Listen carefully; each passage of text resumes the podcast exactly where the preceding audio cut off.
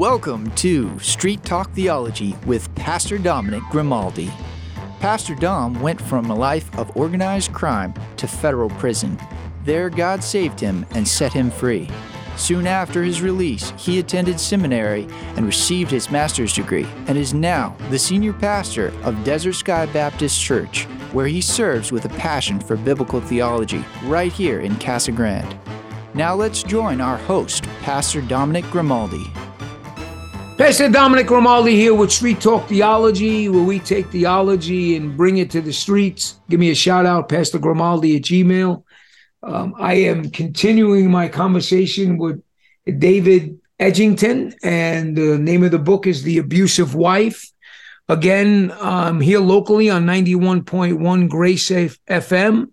And again, uh, you can hear us on the Christian podcast community, striving for eternity.org. So, David, I I because it's a new show, just quick introduction of who you are, and then our top. We left off on the difference between nouthetic counseling and integration counseling. Am I right? Is that is that the am I speaking that right? And most yes. seminaries speak integration counseling. So David, I'm going to hand it over to you.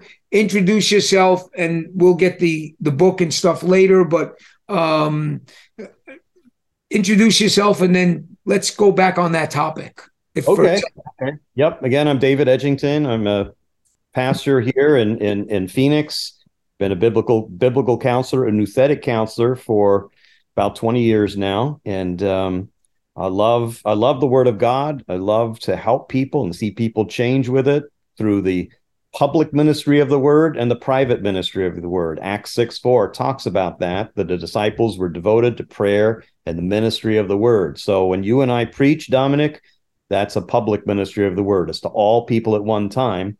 But when we privately minister word, minister the word, that's when we're counseling people. That's when we're discipling people. We want to see specific sanctified change in people. And the conviction is is that nouthetic counseling is the best way to bring that about to help people with counseling. Integration tries to integrate the world's theories of psychology with the word of God. And when you integrate things like that, you're going to dilute one or the other. And in this case, you do, dilutes the power of the word of God, the power of the gospel for salvation, the change that God alone makes. If we turn to the world and say, boy, the world has much more insight than the scriptures do, we're, we're going on the wrong direction. So, uh, so that's the conviction that I operate from. And yet, there's another dimension of nouthetic counseling that's not often talked about. It's in Acts chapter 20, where the Apostle Paul says that he would admonish everyone with tears. Now, that's the same word. Admonish is the same word that we've been using before. It's the, it's the term nouthetic, noutheteo. And it's in, it's reminding us that compassion has to be part of nouthetic counseling. It's not just beat people over the head with a Bible.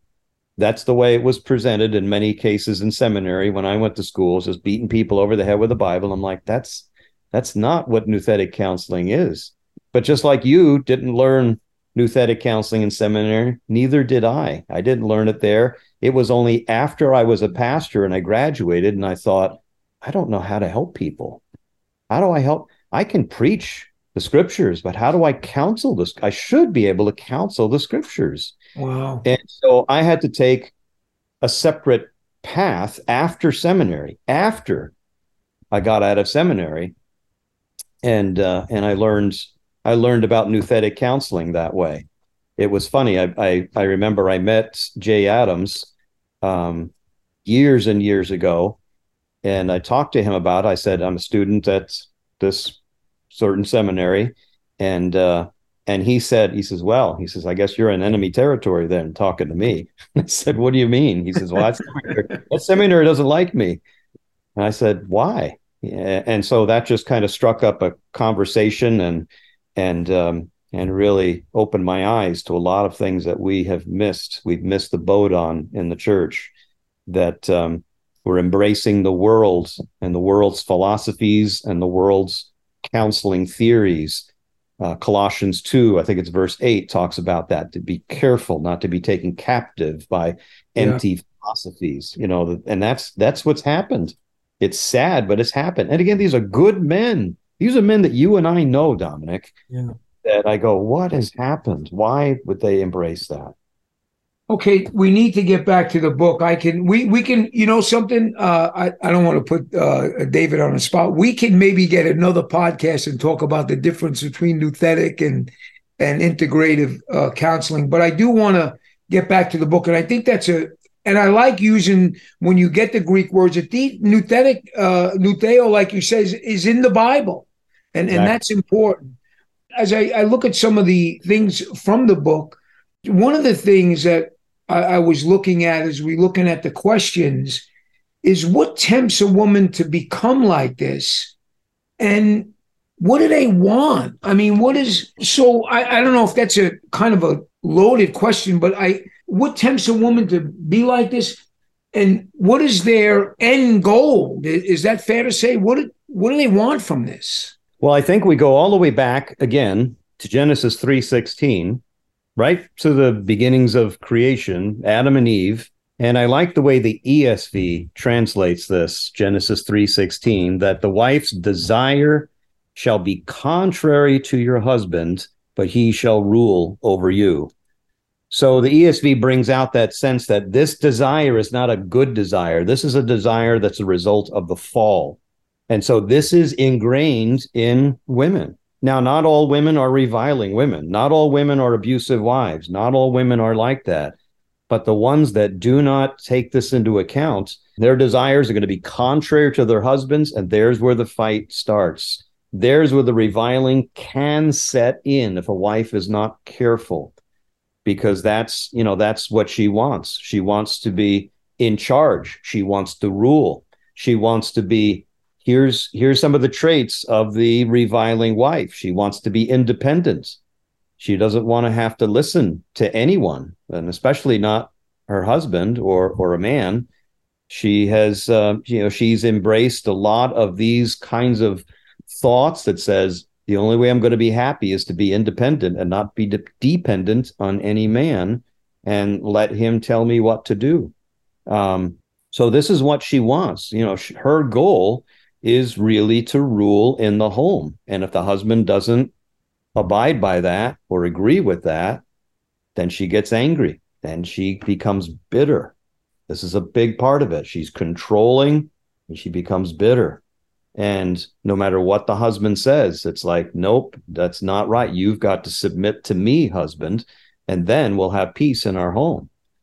But you know, you you can't have peace by having your biblical roles turned upside down. And, and the biblical roles have to be that the husband is the head of the home and he is to love his wife like Christ loves the church. And the wife is to submit to the husband just as the church submits to Christ in everything. You know, this is this is the biblical pattern.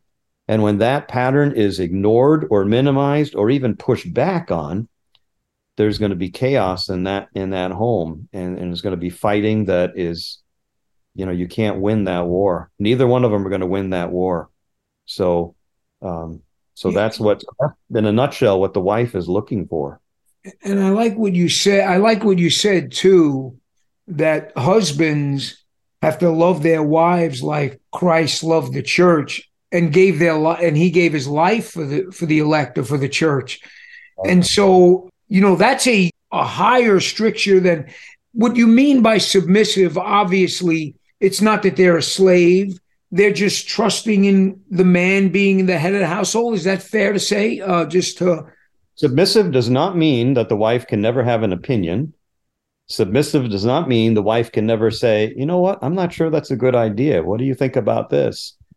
Submissive basically means that we're willing to go in this direction, even if we don't agree with it that's that's in a, in a nutshell what we're talking about with submissive. It's not making them into a doormat. It's not making them into just a yes man. Just do whatever your husband says and never never address anything that he says that might be off. You know, my wife talks to me about some things, and and I go, you know, that's a good idea. Thank you for bringing that up. I think your I think your idea is better than mine. But the reviling wife looks at it and says, you know, husband, you you never have a good idea. Your ideas, I'm always going to fight you on everything. Uh, and the only things I'm going to submit to you on are the ones that I agree with you on, which is really not submission, right? That's not that's not you know if if the husband makes a decision, the wife says, "Well, I agree with that, so I'll submit to him." That that's not submission. Submission is when you disagree with them, and yet you humble yourself and say, "I'm I'm going to go along with what he says. I'm not going to fight him on it, and I'm not going to get bitter against my husband about this either." I'm glad you said that we can have opinions and be saved because that means Italians could be saved because we have a lot of opinions. And I, and I but uh, David, hey, I am Italian tell, too. I'm, I'm Italian too, Don. I know. No, uh, David, you know what? When I always tell people Cornelius, right? That's you know he's from the Italian band. I said, see, they even at least they got an Italian guy in the Bible, right? I mean, you're my Goomba. Yeah, exactly. Right. David, um, Another subset of reviling wives is parental alienation. Okay, let me just give it to you because that's a that's a pretty loaded term. Oh but, yeah. But n- not only that, that looks like maybe I'm wrong. That looks like a root cause, or not the root cause, but a root cause of the reviling wife. Is that is that a fair assessment? I think parental alienation is a real issue. This is another another growing problem. This is a consequence of a reviling wife. It's really not prior to it, it's a consequence of it. Oh, okay, good. The, the reviling wife is is so angry at her husband, so bitter at her husband that she sets out to destroy him, destroy everything about him. She wants to annihilate him. She would like him to lose his job, except in some cases, in most cases, while she still wants the spousal support, so she doesn't want to ruin his livelihood, because then her livelihood would be affected. But the thing about children, children can easily be the pawns in, in all of this. Okay, the divorce has happened, the separation has taken place, it's tragic, it's sad. Go your separate ways and both of you learn to love these children and help them. Don't throw the other spouse under the bus. In other words, dad, don't say terrible things about mom to your kids. And mom, don't say terrible things about dad to the kids. You know, try to live separately in peace. But parental alienation takes it the other way. Parental alienation means, and it's usually the wife, sadly, I want my kids to learn that their father is evil, is wicked. He's a horrible man. He's a horrible father. He's a horrible husband. Don't be like him. And in fact, I'm going to do everything through the courts to keep my children from having any relationship with them. So she'll indoctrinate the the children. She will brainwash them into just, you know, giving this narrative of how wicked the man is and then again the courts which are very feminist in their leanings that we're we're doing this podcast in May of 2023 just to, as a timestamp the courts are very feminist in their leanings and the um, the court side with the woman a lot of times the man loses everything not only financially but he loses his children too and has zero contact with his kids or he has some contact and his kids are so angry at him that they want nothing to do with him.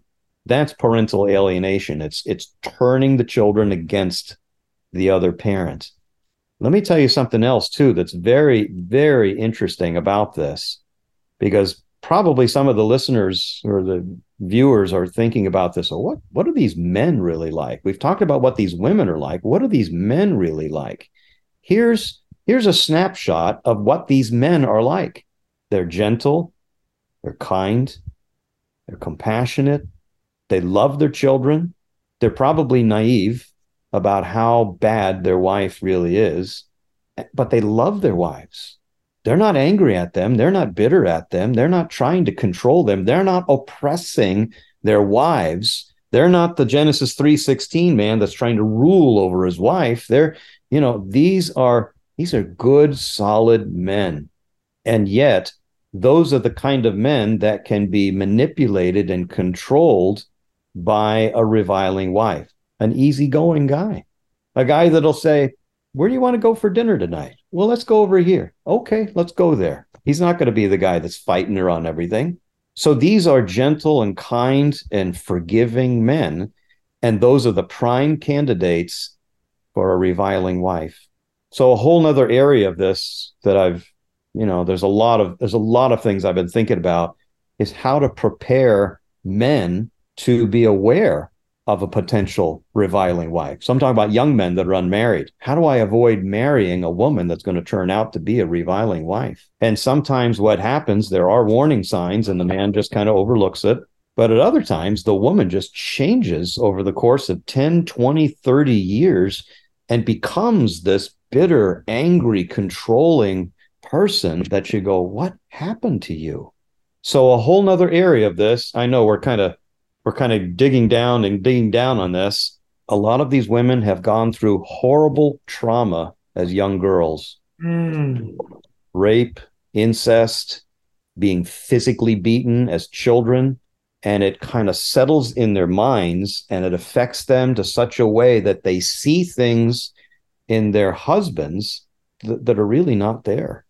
And they kind of project onto this husband all of this horrible, wicked evil things that happened to those women when they were little girls. And, and now it's like no he's he's this. He's he's this wicked man. My husband is terrible. My husband is he's always demanding sex. And it's like no he's just expecting to be able to have a physical intimate relationship with his wife. He's not demanding it but in her mind it feels like he is. So this is a whole nother area of this so so now we go into this other area and saying, boy, the the horrible things that have happened to young girls, this these are the effects of it. This is what we're seeing. And the men that I've counseled, the men and women I've counseled, where the wife is a reviling wife, almost without fault, they have had some kind of trauma in their background. Not all of them, but many of them. This is a huge statement because Nouthetic counseling counsels from the Word of God. But what about someone coming, whether man or woman, coming from that background, abusive childhood, where where they can be I, I want to be careful because I'm I'm not a doctor here, but where where they can be affected by this cognitively um, sure. in their mind Yes. Now, is there any time that a nouthetic counselor would suggest they see a doctor? And I want to be I want to be carefully. I'm not saying I know the word of God is sufficient, a thousand percent. I stand yep. on God's word.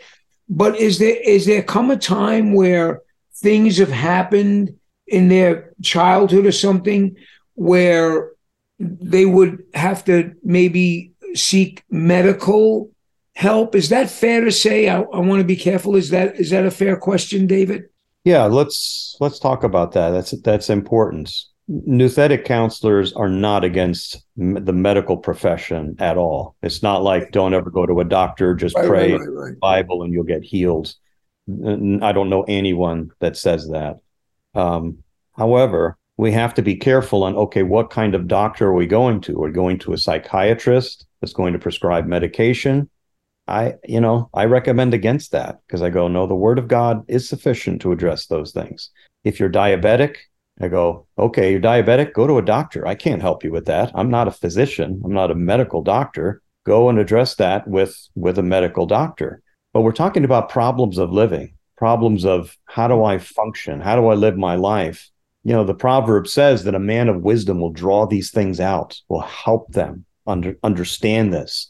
So even people that have gone through deep trauma, you help them, you minister to them. You here's here's an example. Um, Psalm 55, 56, 57. Psalm 55 talks about basically someone that has been betrayed by someone close. It's the chapter that talks about it's not an enemy who's done this, then I could bear it. You, my equal, my companion, my familiar friend. So there's that darkness, that that hatred that that is there. Psalm 56 is people that are imprisoned by those that hate him. So they have all the power, and the person that's been through the trauma has none of the power. So that person that's gone through the trauma has to draw closer to the Lord. This is the passage where God says he holds our tears in a bottle. So it's learning, trusting God. You may not trust people, but you learn to trust the Lord. Psalm 57 was where David had a predator that was chasing him and he's hiding in a cave because Saul is after him. And that psalm ends with Be exalted, O God, above the heavens. Let your glory be over all the earth. So there's there's spiritual change that needs to happen in these people that have been through this horrible trauma and, and and God still has the answers for them. I'm not convinced that a physician is going to be able to help them with that because again these are spiritual issues that the spirit of god uses the word of god to change the person that has been so horribly wronged against. It's it's sad. And again this is where the nouthetic counselor has to put on compassion and slowly work with the person that's been through all of this the reviling wife she often doesn't want to hear that. She not only doesn't trust her husband she doesn't trust the counselor either. And and yet that's that's the you know that the answer is right there. The answer is right there in the word of god and yet we run away from it. David we got about two minutes. Would you be kind enough to do one more segment? Because there's some other questions. I know we I, is would you be able to come on one more time? Um in the final two minutes before i get us into the next segment before i have to obviously sign off here is there ever, um, again, probably going to take longer than two minutes, but in your counseling, have you ever been able to get to the other side with this where where there would be admitted repentance whether it's man or woman? I mean have these things have there been some fruit coming from is that a fair question from from your counseling and that's you got about a minute so we're going to carry this over but i think that's a that's an important question the, the the fruits that we often see, and this is what I want to tell the men that might be listening to this. The fruits that you're going to look for is that this will be the most sanctifying time in your life if you learn to to trust God and rely on him. You'll become more compassionate, you'll become more forgiving, you'll understand how to suffer, you'll learn what it means to lament. It's a whole book in the Bible called the Lamentations. You'll learn so many things about yourself and you'll learn how to prevent your own heart from become bitter against your wife. So so that's the first thing i want to encourage the men that are going through this. They feel alone. They feel deserted. They feel like everyone's judging them remember that the lord is with you and for the the wife that might be hearing this and she may feel some conviction that well maybe i've been reviling towards my husband humble yourself before the Lord. He will hear you, He will help you, He will minister to you, He will soften your heart. It is not hopeless. Don't ever look at it as hopeless, whether you're the man in that kind of marriage or the woman in that kind of marriage. Pastor Dominic Grimaldi with Street Talk Theology. We take theology and we bring it to the streets. We got one more session with with David Edgington and just look forward to it next week in Jesus' name.